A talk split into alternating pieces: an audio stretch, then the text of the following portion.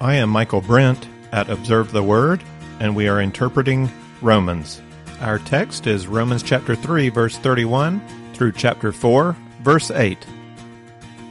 One summer, I was sitting at the beach in Zadar talking to a small group of college students about the gospel. There were five or six of us sitting on concrete slabs on a rocky beach. The apparent leader of, of the group of friends was quite relaxed and confident, and I asked if he believed in God.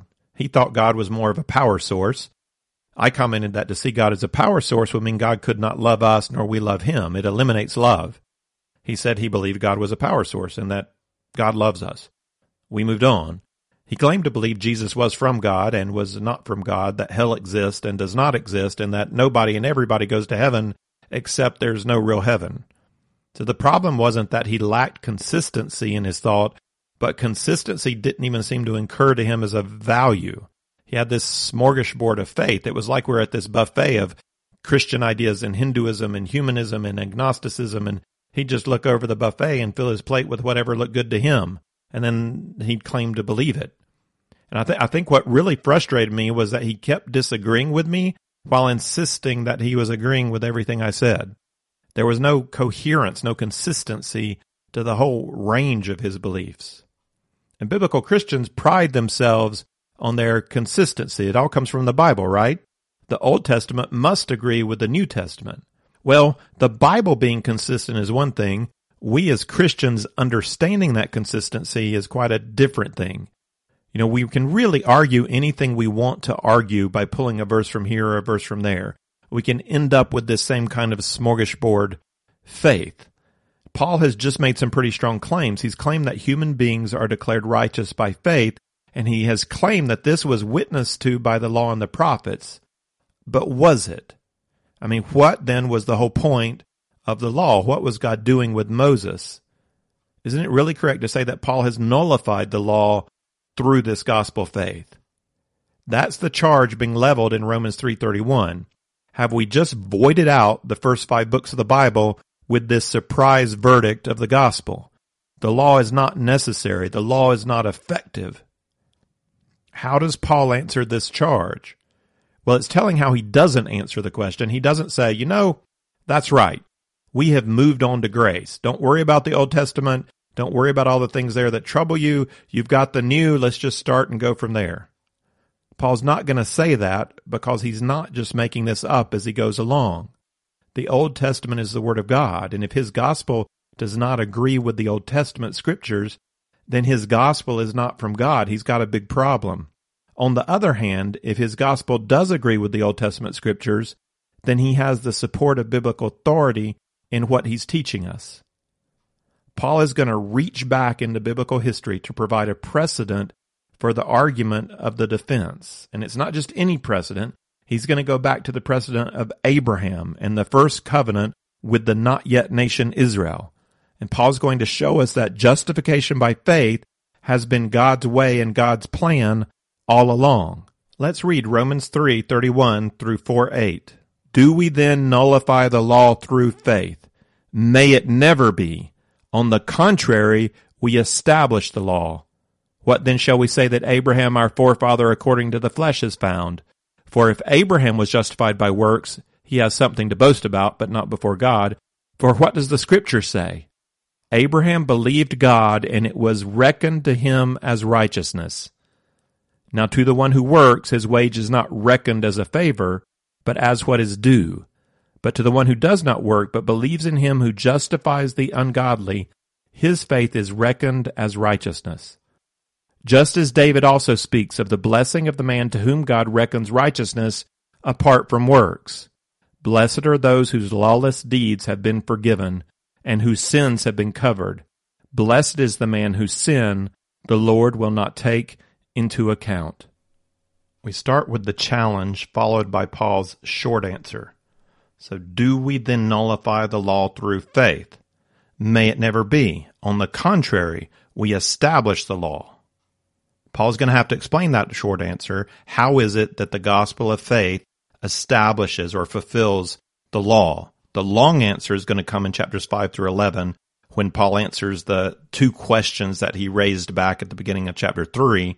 And Paul's almost ready to start in with those two questions, but not yet. First, he wants us to know that the premise is all wrong. The gospel is not a rejection of the law. The gospel is the establishment of the law. There is newness here, but it's not wholly new.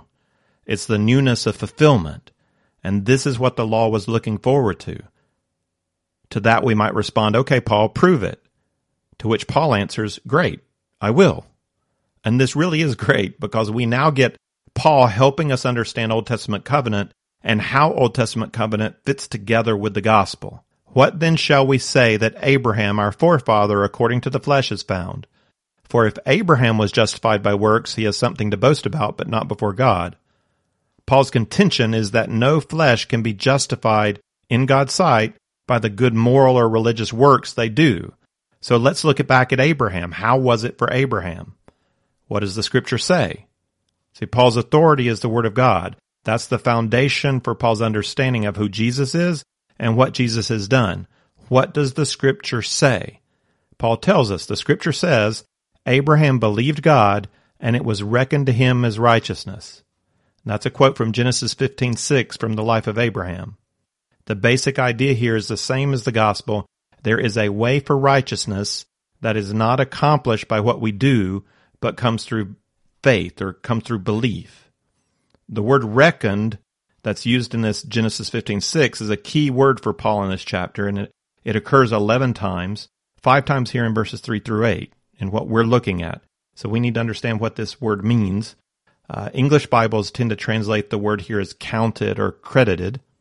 Abraham's faith was credited to him as righteousness. I like reckon, probably because I'm Southern, but it does a good job of carrying the double meaning of the Greek. The word could mean to consider. God considers Abraham's belief as righteous. It has to do with God's thought towards Abraham. And that's the most common use of the English word today. You know, I reckon, I reckon he's an okay guy. It means I think he's okay. I consider him to be okay. An older use of the word reckon is to count. You reckon up somebody's bill. Hold on, let me reckon that. That means to count it up. It's an older use, but it fits with the Greek well. It means to count or credit something to somebody else's account. It's an economic term. Paul wants to make sure we understand the term, so he clarifies in the next verses. If you get a job and are paid for that job, then your wages are not reckoned to you or credited to you as a gift. Your boss is not doing you a favor. You worked. You deserve to get paid. And if you want to boast about it, that's fine. You did the work. But there's another way. Verse 5 But to the one who does not work, but believes in him who justifies the ungodly, his faith is credited as righteousness. Now, this is not the case of the lazy person looking for a handout. This is the case of the drowning man caught in a pit of mud who cannot get out. There is no way out. We are unable to earn our righteousness. But if we're willing to trust God, righteousness can be reckoned to our account. Paul adds here another scriptural support. This time he's quoting David from Psalm 32, 1 to 2. Blessed are those whose lawless deeds have been forgiven and whose sins have been covered. Blessed is the man whose sin the Lord will not take into account. It's a great passage to support the idea of the atonement from chapter 3, verse 25. Our sins have been covered by the sacrifice of Christ. Blessed is the man whose sins are covered. It's also a great verse for Paul to quote for another reason. The phrase at the end of verse 8 is probably translated in your Bible as, whose sin the Lord will not take into account. The original text is using our word for reckon. Literally, it is, whose sin the Lord will not reckon. The word provides a literary link between Genesis 15:6 and Psalm 32:2 and Paul's picked up on this link, but even more importantly, he's emphasizing a conceptual link Genesis says it positively righteousness is reckoned to you by faith. And then the psalmist says it, same thing, but in the negative form by faith, sin is not reckoned to you. So positively, righteousness is reckoned. Negatively, sin is not reckoned. Both are good things. It's good to have righteousness reckoned and sin not reckoned. The text of Genesis 15:6 clearly and powerfully supports Paul's contention. So by clearly teaching that righteousness comes by faith, and by teaching that this was true of Abraham. Still, if we want to get the full force of Paul's precedent with Abraham, we need to go back to the original story. It's just like the quote from Habakkuk back in verse chapter in chapters 1 verse 17. Paul's use of the Old Testament is not proof texting where somebody wrenches a verse out of context to prove a point. Paul's use comes from an understanding of the much broader context from which he draws out a representative or a key verse. That verse is intended to stand alone in Paul's context. So we, we don't have to go back to Genesis 15, 6 and in order to read what's here in Romans chapter 4 to understand Paul's point. The, the words he used work. It works here, but it does invite us back but it does invite us back to the original context for even more insight. So let's follow Paul back to Abraham's story in Genesis. And I'd love to look at the whole life of Abraham. That's Paul's broad context, but that, that would be overdoing it a bit right now. Instead, I'm going to limit myself to the major covenant moments in the Abraham narrative. Therefore, uh, I'm thinking about the covenant promise in Genesis 12, 1, through, 1 to 3, the covenant ceremony in Genesis 15, the covenant sign in Genesis 17, and the covenant test in Genesis 22. So I'm just I'm going to briefly mention the covenant promise and then focus in on the covenant ceremony in chapter 15, and I'll leave the covenant sign and the covenant test for for next time. So God calls Abraham to leave his family and go to a new land, and this is at the beginning of Genesis chapter 12. This is a new chapter in covenant history with God. Prior to Genesis 12, God's made a covenant with all of humankind, first through Adam, and then he, he renewed that through Noah. Then at the Tower of Babel, God switches to a divide and conquer strategy. He decides to work from within one special covenant people and from them reach out to the rest of mankind. And not wanting to start with any nation already proud in their own identity, God chooses an older couple unable to have children, and makes covenant with them. This is what he promises Abraham. So let's read it. Genesis 12, 1 through 3. Now the Lord said to Abram, Go forth from your country and from your relatives, and from your father's house to the land which I will show you, and I will make you a great nation, and I will bless you, and make your name great, and so you shall be a blessing. And I will bless those who bless you, and the one who curses you I will curse, and in you all the families of the earth will be blessed. It is great news for Abraham. God promises the blessings of land, children, provision, protection, and purpose. Through Abraham, all the nations of the world will be blessed. There, there's no reference to the making of covenant in Genesis 12, 1 through 3. What we have here is God's promise, but we don't yet have a formal covenant. The word covenant's not going to come until chapter 15. But in Genesis, Genesis 12 is like a betrothal that can come a, a long time before the marriage ceremony. So we don't have the ceremony yet, but we've got the promise. Let's go now to covenant cut in chapter 15. This is where we find our key verse that Paul quotes in Romans 4 3. And I'm calling this covenant cut because whenever you read that God made a covenant in the Bible, the verb translated made is actually the Hebrew word cut. You do not make a covenant, you cut a covenant. And the reason for this is that ancient covenants were ratified by a symbolic act of sacrifice. So today we ratify a marriage covenant by the signing of a document before witnesses, which is a lot less messy. But they ratified covenant by killing animals, though there was a symbolic meaning involved. So here's that we have thousands of of of tablets from the ancient Near East giving us examples of covenant that are outside of the Bible Here's just one example. This is from a treaty be- between Ashur-Nirari V of Assyria and Mati-Ilu of Arpad, a smaller city-state which was north of Israel. And Ashur-Nirari was the great king. He's over an empire, and Mati-Ilu was his vassal. The treaty required ratification by sacrificing a lamb and cutting its head off. So it's messy. But the, the treaty explained the symbolism of the sacrifice this way. This head is not the head of a lamb, it is the head of Mati-Ilu. It is the head of his sons, his officials, and the people of his land. If Mati-Ilu sins against this treaty, so may, just as the head of the spring lamb is torn off, and its knuckle placed in its mouth, the head of Mati-Ilu be torn off, and of his sons. The sacrifice performed by the vassal was what is called a self-imprecatory curse. You're calling a curse on yourself when you go through the ceremony. And it's not that different from the idea of a shotgun wedding. So a boy gets a girl pregnant, and daddy says, You're going to do right by her, aren't you, boy? And boy says, Yes, sir. But just to make sure the boy understands his responsibility, daddy brings his 12 gauge to the wedding. And the, the symbol is a curse. If you break your oath to my daughter, then you get to meet my shotgun. Another way of the same symbolism in the covenant oath in ancient Near East was to cut the sacrificial animals in two and then require the vassals to walk through the pieces declaring, if we break covenant with you, O king, then let us be cut in two like these animals. And we, we can hear the threat of that covenant, that kind of covenant oath being carried out in Jeremiah 34, 18 to 20. So listen to this. I will give the men who have transgressed my covenant, who have not fulfilled the words of the covenant which they made before me, when they cut the calf in two and passed between its parts. The officials of Judah, the officials of Jerusalem, the court officers, the priests, all the people of the land who passed between the parts of the calf. I will give them into the hands of their enemies and into the hand of those who seek their life, and their dead bodies will be food for the birds of the sky and the beasts of the earth.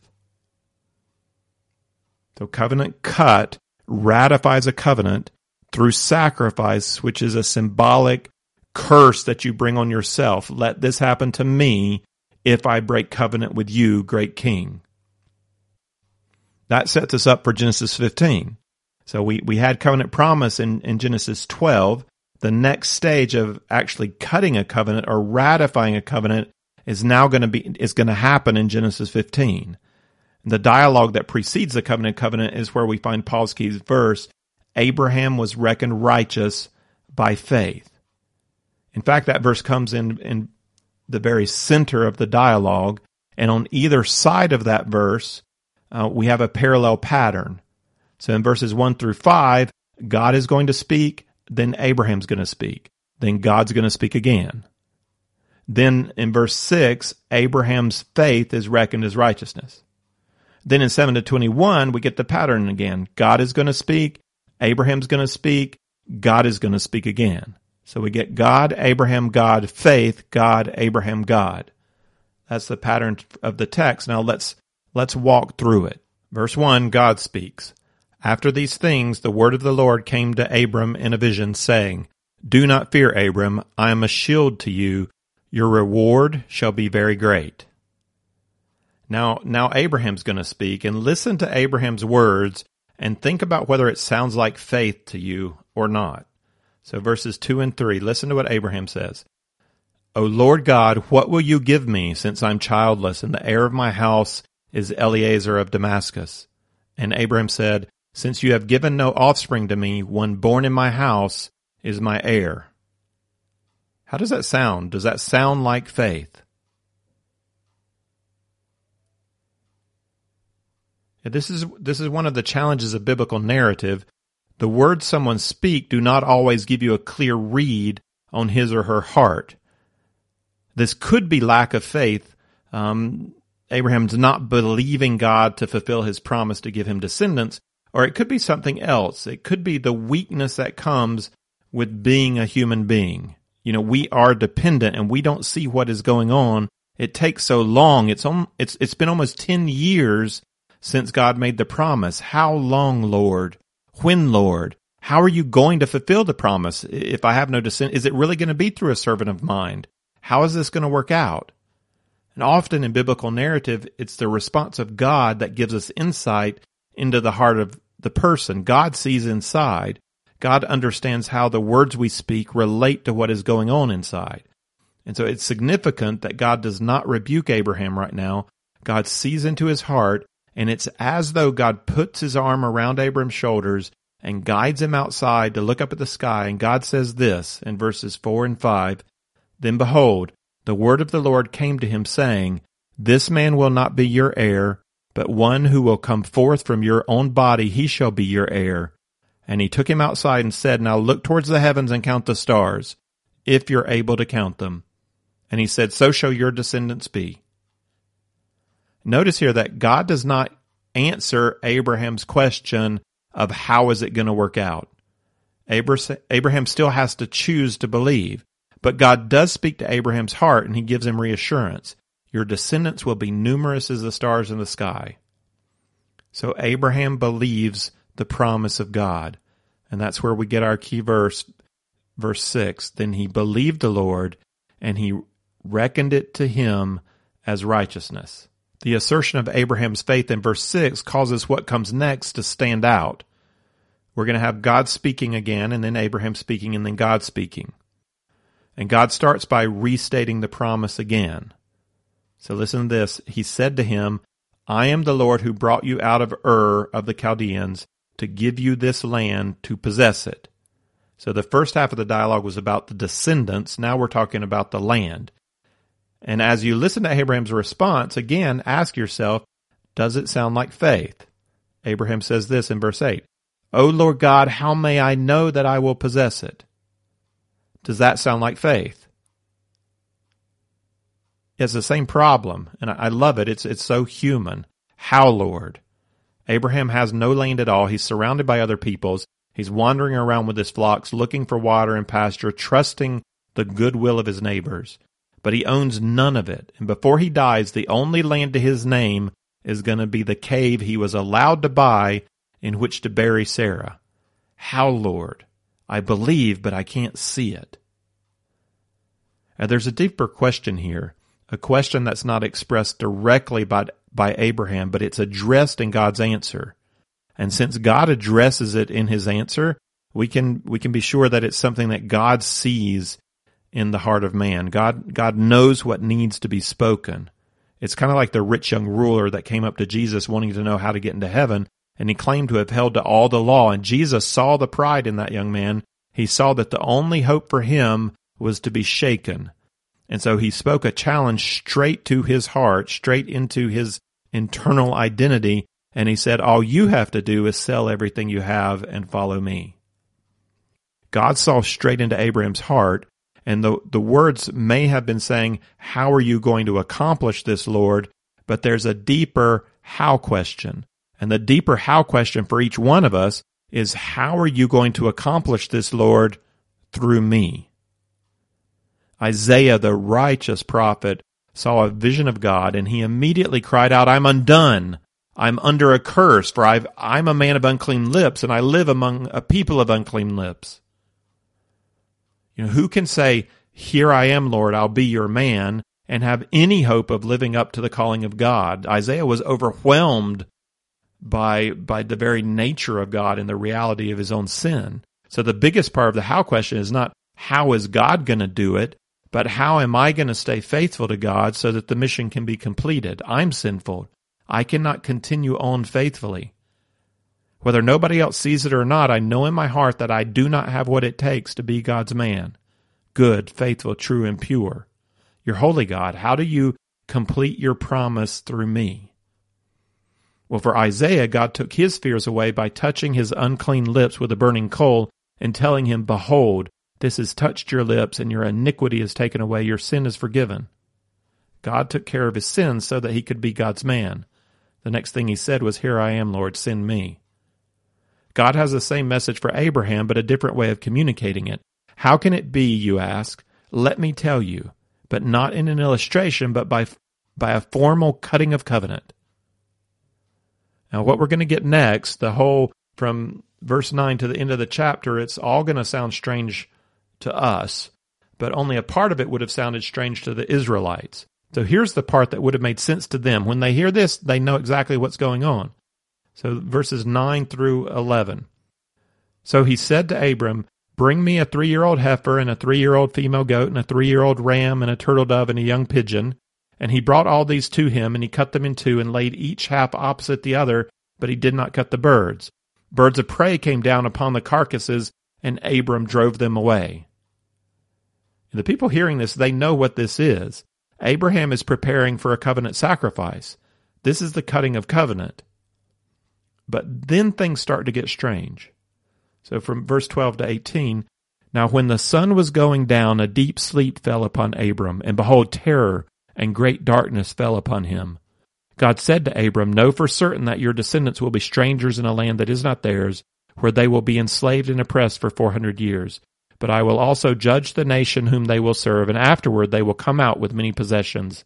As for you, you shall go to your fathers in peace. You will be buried at a good old age. Then in the fourth generation they will return here, for the iniquity of the Amorite is not yet complete. It came about that the sun had set, and that it was very dark, and behold, there appeared a smoking oven and a flaming torch, which passed between these pieces. On that day the Lord made covenant with Abram, saying, to your descendants I have given this land, from the river of Egypt as far as the great river, the river Euphrates. So, verse 18 On that day, God made a covenant with Abraham. What does the, what does the Hebrew literally say? It says, God cut a covenant with Abram. But what was Abraham doing during this covenant ceremony? He was asleep. He was as passive as you could possibly be without being dead. But this makes no sense. Abraham's supposed to walk through the sacrificial animals. It, you know, we, we understood he's, he's preparing a covenant ceremony. Instead, we have a fiery torch and a smoking pot go through the pieces. And when we, when we ask what smoke and fire symbolize in the book of Moses, we, we know immediately the fire and smoke on the burning bush, the fire and smoke on the top of Mount Sinai, the columns of fire and smoke leading the Israelites through the wilderness. Fire and smoke is the presence of God. The presence of God passes through the pieces. And again, this makes no sense. The great king never walks through the covenant animals. The vassal does that. The point is for the vassal to bring a curse on himself, saying, If I break covenant with you, great king, then let it be done to me what has been done to these animals. And yet here we have God walking through the cut up animals. Verse 12 A deep sleep fell over Abram, terror and great darkness fell on him. How are you going to keep covenant with me, Abram? You're not going to. If left to you, the only guarantee is that you would break covenant with me. No flesh will be justified by his works. You must lie passively in deep slumber. You have no role here. I will walk through. The way you keep covenant with me is that I die. I take the covenant curse on myself God is making a promise. He's offering himself as payment for our debt. 2,000 years later, darkness is again going to cover the land, this time at the sixth hour. Those who saw it were afraid. God himself died on a cross, making payment, fulfilling the promise that he established so many years before. That's the answer to the deeper question of how this is going to work. Not by works, by grace my substitution for you, given by grace, received by faith. So the center of this chapter records the faith of Abraham. The end of this chapter records the grace of God. The faith of human, the faith is human, it's questioning. The grace of God provides the anchor, the sure foundation. Grace and faith work together like ice on a lake. You know, it takes faith to step out on the lake. And if you have such great faith that you can run and you can jump out onto the lake, what happens if the ice is only two inches thick? You shoot right through.